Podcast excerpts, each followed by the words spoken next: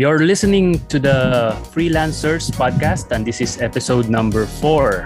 Our podcast is all about being a freelance artist in the Philippines. I'm Mel Kasipit. Ako si Ninyo. Hello, I'm Kai. Ayan, so maraming salamat sa ano sa patuloy na panunood sa aming uh, munting podcast kahit na hirap na hirap na kaming kumonek sa internet at sobrang bagal ng internet ko ay nandiyan pa rin kayo. So very very appreciated namin yung ano yung uh, yung suporta nyo sa Freelancers Podcast. So dito sa pang-apat naming episode, ang pag-uusapan namin ay tungkol sa mga ano, uh, tungkol sa pag-say no. Ano no? I, I I, ayoko. No. Hindi ko kaya. Ganun. Kasi bilang freelancers, very tempting na magsabi ng yes palagi, di ba? Napag-usapan natin dun sa first episode na nung nagsisimula pa lang tayo, halos lahat ng mga dumating na ano na jobs inuoohan natin. Sige, game. Oo, kaya ko yan. Kahit ang totoo, hindi pa kaya. Parang, di ba, parang kapag sa job interview, pag i-interview ka tapos wala kang experience, okay ka bang night shift? Yes. Okay ka bang magtrabaho dito sa, ano, sa malayong lugar? Yes. Okay lang bang six days a week kang work? Yes. Yes lahat. Kasi nga gusto mong makuha yung job eh. Pero, yun, darating ka sa time na hindi naman palaging yes. Kailangan mo ring magsabi ng no. So anong anong mga masa, anong mga op ano masasabi niyo diyan kay and ninyo? Ah, uh, siguro yung pinaka-importante diyan is ano eh. Una, be honest with your client. Tapos, be honest with yourself na din. ano? Yun yung una mo, yun yung dalawang bagay na kailangan i-consider lagi eh, kapag nakipag-usap ka sa client. Uh, una, be honest with your client kasi mag inquire sa yan, may offer sa yung project.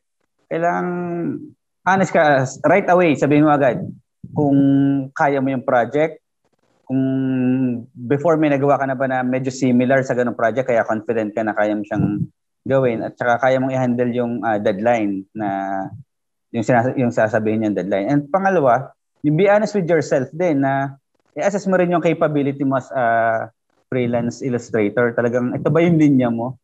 Kasi napagdaan ako na yun na napakaraming beses na since maganda yung offer, maganda yung kung saan yung bayaran, malaki yung offer na bayad. Kahit parang hindi ko naman siya kaya, ipipilit ko siyang gawin. Sa totoo lang, ano, eventually, hindi maganda yung pinagtatapusan. Either makakancel yung job or mag-aaway kami ng client. Ano, so medyo, ano, nung nagsisimula ako, ganun yung naging problema ko eh. Kasi nga, nagsisimula ka pa lang, gusto mo lahat ng potential project makuha mo. So yes ka na ng yes kahit hindi naman pala pasok sa linya mo. Laging ipipilit mong gawin. So yun. So, be honest with yourself talaga kung kaya mo. Ikaw, kaya anong masasabi mo doon sa topic? Uh, kasi uh, kaya ka rin hindi nakakapag-no, hindi ka rin nakakatanggi sa project ng client, uh, hindi mo tinatanong yung mga proper questions before starting. Uh, kung ganun yung ginagawa mo, uh, magkakaproblema ka talaga kasi papasok din yun yung pinag-usapan natin last episode ng tungkol sa proper communication eh profession being professional pagdating sa pagko-communicate sa client kasi kapag ka yung pakikipag-usap mo sa client uh, oo ka lang ng oo katulad ng binanggit ni ninyo hindi ka honest sa sarili mo hindi mo alam yung capability mo or yun nga nagpapanggap ka na kaya mo magkakaproblema ka talaga sa bandang huli kasi yun nga eh, uh, nag-expect yung client na, okay, na, I, I found the one. Uh, I found the one that can do my project. So, yun ang pagkakaintindi ng client sa'yo. Pero ikaw, dahil hindi ka naging, ano, nag, nag, you didn't ask the right questions, hindi ka naging honest sa sarili mo and sa client, doon ka magkakaproblema. So, hindi ka makakatanggi doon sa project. So, before doing that, uh, mag-establish ka muna ng mga tama ng mga questions na pwede mong itanong sa client na kung ano yung para mag-gauge mo yung ano, yung project kung kaya mo ba o hindi. May tip ako diyan kung ano eh, kung duda ka na kaya mo tapos tingin mo duda rin sa yung client na ah, parang hindi yata kaya nito eh. Ano, mag-offer ka ng something like, halimbawa, uh, I need an illustrator, ganito, ganito, ganyan. Pero hindi ka sure na kaya mo. Pero alam mo na baka kaya So ang ginagawa ko, nag-o-offer ako na, okay, you don't have to pay me anything. I'm going to uh, draw a quick draft If you like the draft, then we can continue. If not, then you can look for other artists. I can send the draft to you within 24 hours and then you can decide. Mga ganun. Kasi sayang din eh. Minsan, parang okay to kasi malaki yung bayad at mukhang kaya naman. So, sige nga, try nga natin. Baka, baka magustuhan niya yung sketch ko.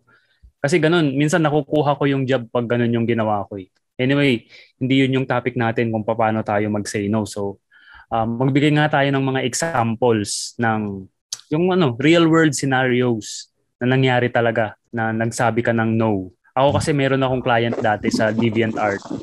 DeviantArt pa kasi in bago pa ako mag ano nun, mag online online. May nakuha ako sa free uh, na na client sa ano DeviantArt. Nagpa-drawing siya ng mga Darna. Una, nagpapa-drawing siya ng Darna na sexy. Sexy lang, two-piece, ganyan, nakikipaglaban. Tapos, alam niyo yung mga client na gusto nila nabubugbog yung mga characters. Hindi ko hindi ko gets eh.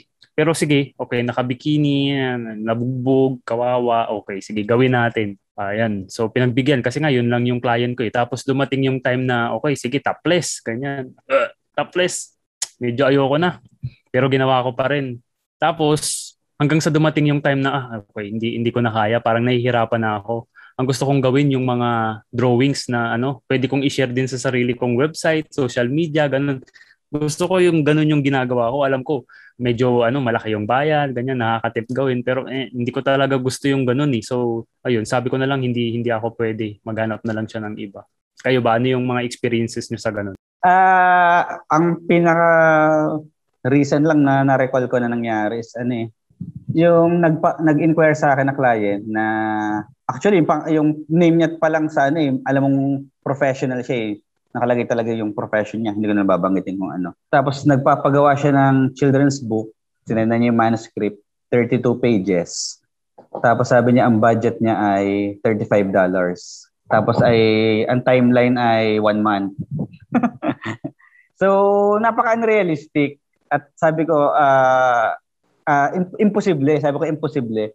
Kasi sabi ko, parang papatakan yan kung included yung book cover, $1 per uh, per illustration kasi 32 pages eh. Hindi naman yung 32 pages lahat yung illustration pero mostly, ano, mostly naman ay ikaw din magle-layout din nun eh. Kaya sabi ko napaka-unrealistic and ang mahirap kasi nun, may mga client kasi na uh, hindi naman lahat pero may mga hindi open na makinig sa sa sa mga freelancers o sa mga illustrators o sa mga kausap nila. Kaya medyo ma- med, doon pa hmm. lang red flag na yun. Yun yung parang sa ano yung red flag na eh. Na, but yung may ano, yung ibang ano, mas tinatanggap yung ganyang project, ganyan. May nakita hmm. ko mas maganda pa ang gawa kaysa sa gawa mo, ganyan, ganyan. So, ganun, red flag na, ganun, ganyan eh. Mga, so, mga techniques nila yun eh. Oh, mga technique nila yun na parang, ano yun eh, parang kokonsensyahin ka nila para lang mapa-oo ka. So, may isa pa diyan yung ano, yung sasab oh. yung sasabihin nila ano, uh, pag pa, ano to sa umpisa lang to, tapos, after nito, bibigyan pa kita ng maraming work. Tuloy-tuloy Ayun. na work, maraming work. Tsaka yung ipapangako nilang exposure. Kasi eh, laging ganun eh. Kasi ah, kilala akong ganito, uh, influence, influencer ako o kaya uh, ito marami akong network, ganyan. Kaya kahit mababaro yung bayad, kasi marami siyang network, most likely marami pang potential projects. Hindi yun totoo. so, Hindi totoo yun. Na, well, siguro may totoong ganun oh, somewhere totoong... out there, pero based, oh, based on sa mga na-experience namin, wala. Wala, wala yun. Yung laging ang, lalo na yung assurance ng bayad ay exposure. Kaya ang monetary return lang sa'yo, initially, ikaw, maliit lang kasi papangakuan ka ng napakalaking exposure, that's too good to be true. Kasi eh, most likely, wala wala hmm. kang mga na kita talaga kapag ganun. Tsaka yun nga, dagda, additional lang dun sa ano, sa may nag-offer kay ninyo na mababa yung ano rate. Uh, ganun, usually doon yun naman ma, masusukat kung uh, tatanggihan niyo yung kliyente. Kung yung rate niya hindi nagma-match dun sa project na ginagawa niya. Mas mababa yung rate niya tapos mas mada- mas madami yung pinapagawa niya sa project niya. Dun dun pa lang masusukat mo na kung kung ano eh, kung magno-no ka ba sa client or sa project oh. o tatanggihan mo ba kasi yeah. ang lumalabas noon babayaran ka niya pero lugi ka. So dun pa lang uh, mag ano ka na mag uh, mag step back ka na, mag step back, umatras ka na uh, pag-isipan mo na kung tama ba yung papasukin mo kasi baka yun nga, baka ikaw naman yung malugi. Pero an, pero ano din, siguro, wag naman yung kunya sinabing ganun kababa yung presyo, wag yung galit kagad.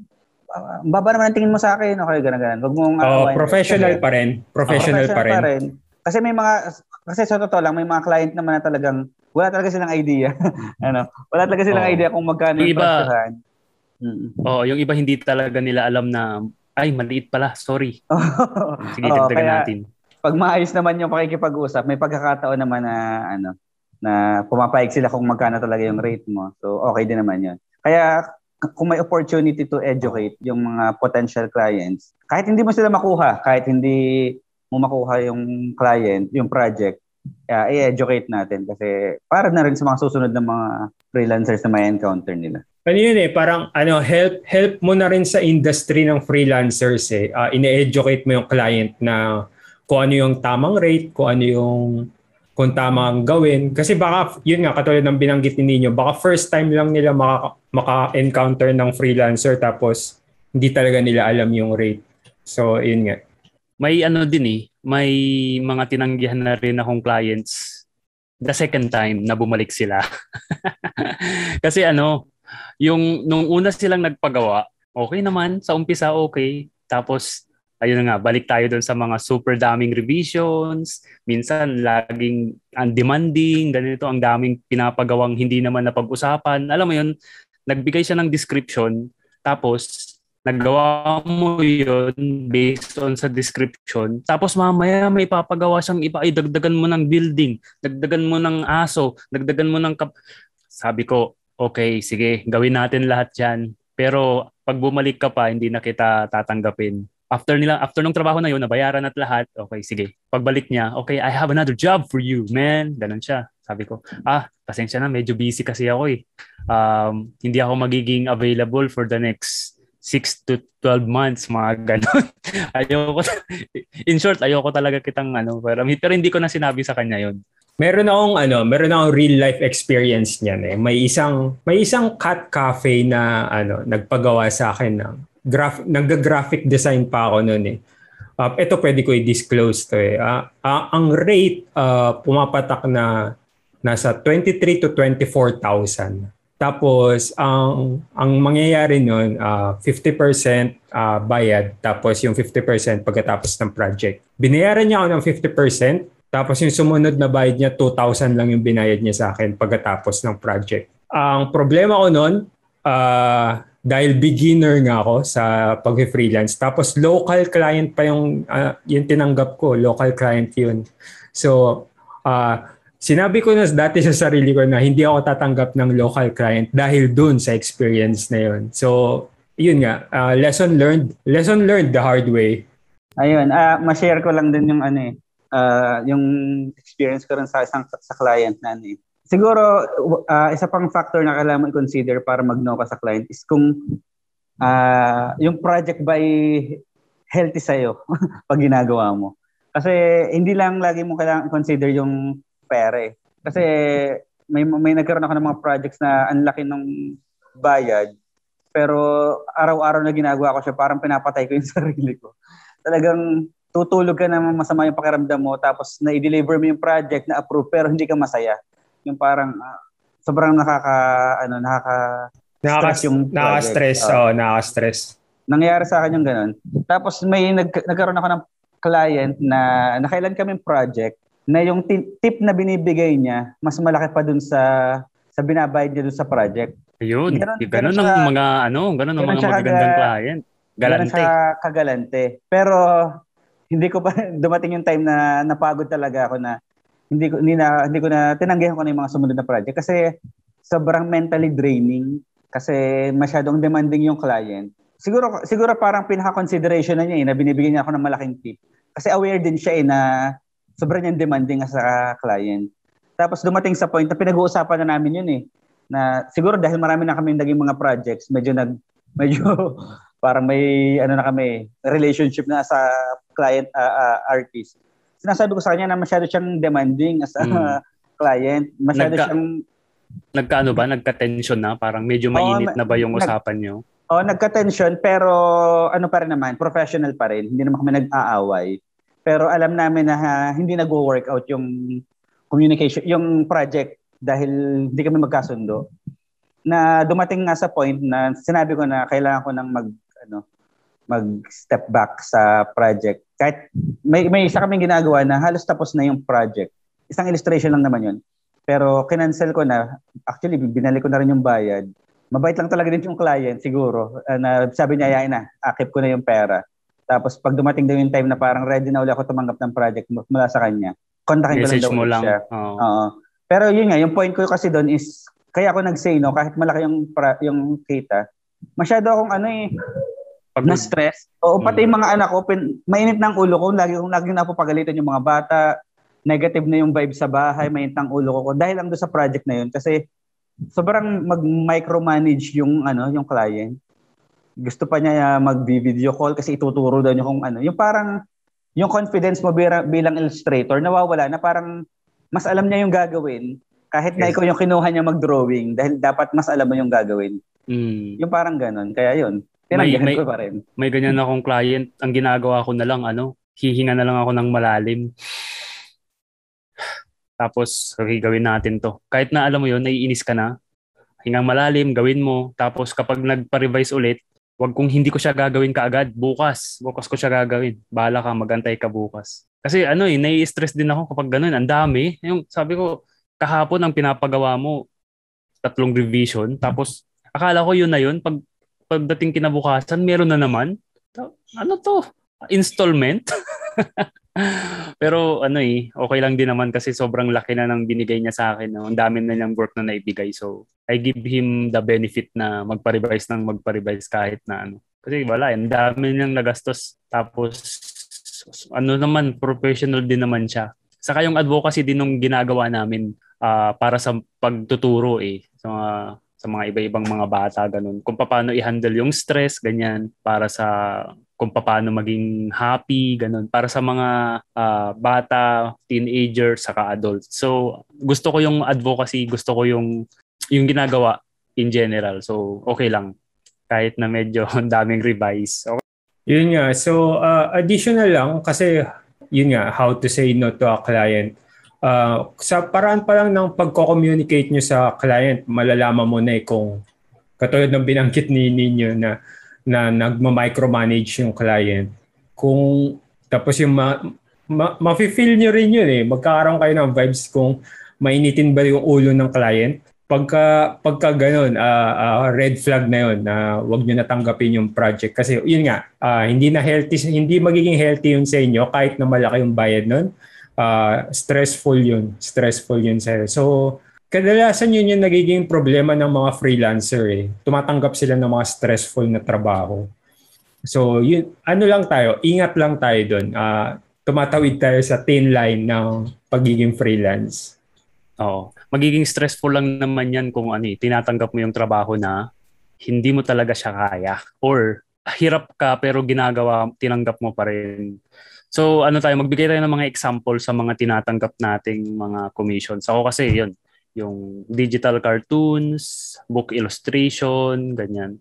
So, ang hindi ko mga tinatanggap kapag sinabi nila na motion graphics, ganyan, hindi ko tatanggapin. Logo, sasabihin ko kaagad, ah, hindi, hindi ko ginagawa yan.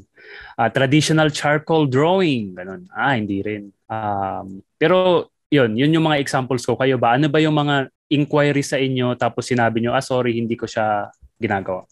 Kadalasan, kadalasan sa akin, ano, animation, tinatangga, tinatanggihan ko kagad. Kasi sinas- sinasabi ko na illustration po yung ginagawa ko. Uh, I can provide you the illustrated materials para sa animation na gusto nyo pero hindi ako nag-animate. lalo na ngayon, strictly ang tinatanggap ko na lang talaga sa children's books na ano, na mga projects. Kasi yun din yung nakakadagdag ng stress sa akin eh kapag tumatanggap ako ng mga hindi ko naman talaga linya. Kasi Mm. halimbawa, dati tumatanggap ako ng uh, family portrait or family illustration, yung cartoonize yourself. Tapos may babalik sa'yo, hindi ko naman kamukha. Stress ako. Kasi hindi naman talaga ako magaling gumawa yan ng ano eh, mag-illustrate na kamukha talaga ng tao. Oo. Kaya nga, ibang, ibang yan skill eh. din yun eh. Ah, ibang skill din yun eh. eh kasi da- dati nga, dahil gusto ko talaga kumita ng malaki, tanggap ako ng tanggap, hindi ko siya gina- nagagawa. Kaya ngayon, basta hindi related sa children's books. Uh, not unless uh, dati ko na siyang client na nag ano siya ng ibang project, side project. 'Yun. Pero strictly children's books na lang talagang ginagawa ko ngayon. Yeah, magandang point yung sinabi mo kasi may tinanggap akong motion graphic one time dahil nagbaka sakali lang yung client. Ginagawa mo ba to? Sabi ko, uh, no. Pero pwede kong itry. Huwag mo muna akong bayaran. Gawa ako ng draft. Yun yung parang example ko kanina. Ang pinapagawa niya talaga, digital portraits. So, digital cartoon, Family Guy style, Simpson, ganyan. So, yun yung ginagawa ko. Tapos, bigla siyang out of nowhere, nagsabi na, gumagawa ka ba nito? Hindi. Pero sige, try ko ayun, ang ending, positive naman. Nagawa ko naman yung gusto na lang ipagawa. Pero, ay nako, nag-aaral ako ng uh, Premiere saka ng ano, ng Adobe, ano na yun, After Effects para lang magawa yun. Inisip ko parang sulit kaya yung oras na ano, na pinag-aaral ko para lang makagawa nito. Eh, ang bayad, hindi naman ganun kalakihan. Yun ba yung Pero, yun ba yung tinatanong mo sa akin dati? Mm, yun. Ah, okay nagawa ko naman sa okay naman kaya hindi end okay pero hindi na ako tumanggap ulit ano lang siya one time pero yun nga may natutunan naman ako nag-aral ako sa YouTube saka nagtanong-tanong sa mga friends. Uh, isa pang isa pa na tinatanggihan ko kasi dahil may 9 years ako na web and graphic design experience tapos nasa profile ko pa yon uh, tinatanggihan ko talaga pag graphic design na o web and graphic design. Kasi mas masaya ako sa illustration eh. Doon doon doon doon ko na doon ako masaya. Doon ko nakikita yung joy pagka nagtatrabaho ako. Masaya ako sa ginagawa ko. Pero pagdating sa graphic design hindi ko na yun na-feel siguro dati nung bata pa ako nung nag-start ako mag graphic design masayang masaya ako sa pag-graphic design. Pero nitong nagfe-freelance na lang ako, doon ako nakatang, naka, nakakita ng kasiyahan sa illustration. Yun nga, cartoon illustrations. Kaya pagdating ng graphic designs, inquiries, uh, nagno-know na ako dyan. Tinatanggihan ko. Sobrang stressful sa akin nun, lalo na yung mga packaging ganan. Lord, help me. Hindi ko talaga alam eh. Ay, alam mo yun, marami namang examples marami namang YouTube channel na nagtuturo. Pero pag ginagawa mo na, ano pa rin eh.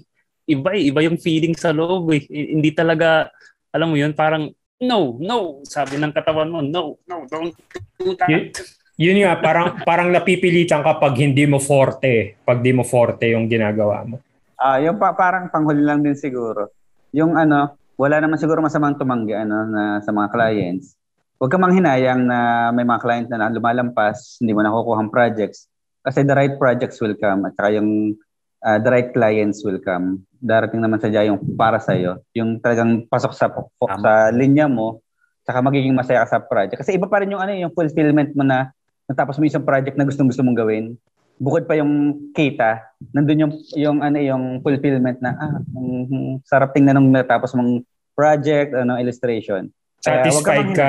Satisfied ka. Satisfied. Uh, iba yung satisfaction. Mm.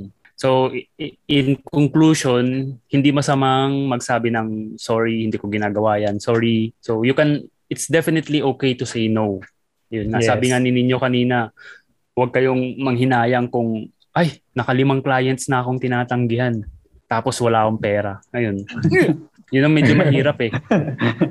Kaya kapag nandun ka sa point na yun, minsan mapapa-oo ka talaga sa iba eh. Mm. Parang okay, tanggapin ko muna to habang wala pa yung... Habang wala pa. Um, Pero yun nga, pag marami ka nang ginagawa tapos pwede ka nang, nandun ka na sa point na pwede ka nang mamili ng mga jobs. Piliin mo na kung ano yung gusto mo. So sa case namin, illustrations, ganyan. So minsan comics din pero bihira lang akong mag-accept ng comics eh. Ako, talagang hindi, ano. Hindi na din. cartoons and illustrations ang ginagawa ko talaga eh. Ayun. So maraming so, salamat. Oh, thank you. Bago tayo bago tayo mag-end siguro ano kung if ever may feedback kayo sa mga, sa pinapanood nyo, napapakinggan din yung Freelancers podcast, uh, uh, comment niyo lang, comment niyo lang sa comment section. And comment Saka down may, below. Uh, pag may question kayo, baka masagot namin sa sunod na episode. Hmm. Ayan. So, ang uh, Freelancers Podcast ay available sa YouTube, in, uh, sa Spotify, and iTunes. Yan. So yun muna yung mga uh, platform na pinag-uploadan uh, namin. So saka, saka na lang yung iba. Saka YouTube yan. So especially sa YouTube para may video. Maraming salamat sa mga nanonood ng uh, Freelancers Podcast. See you again sa next episode. Ako si Mel, kasama ko si Kai and Nino. Thank Bye-bye. you, thank you.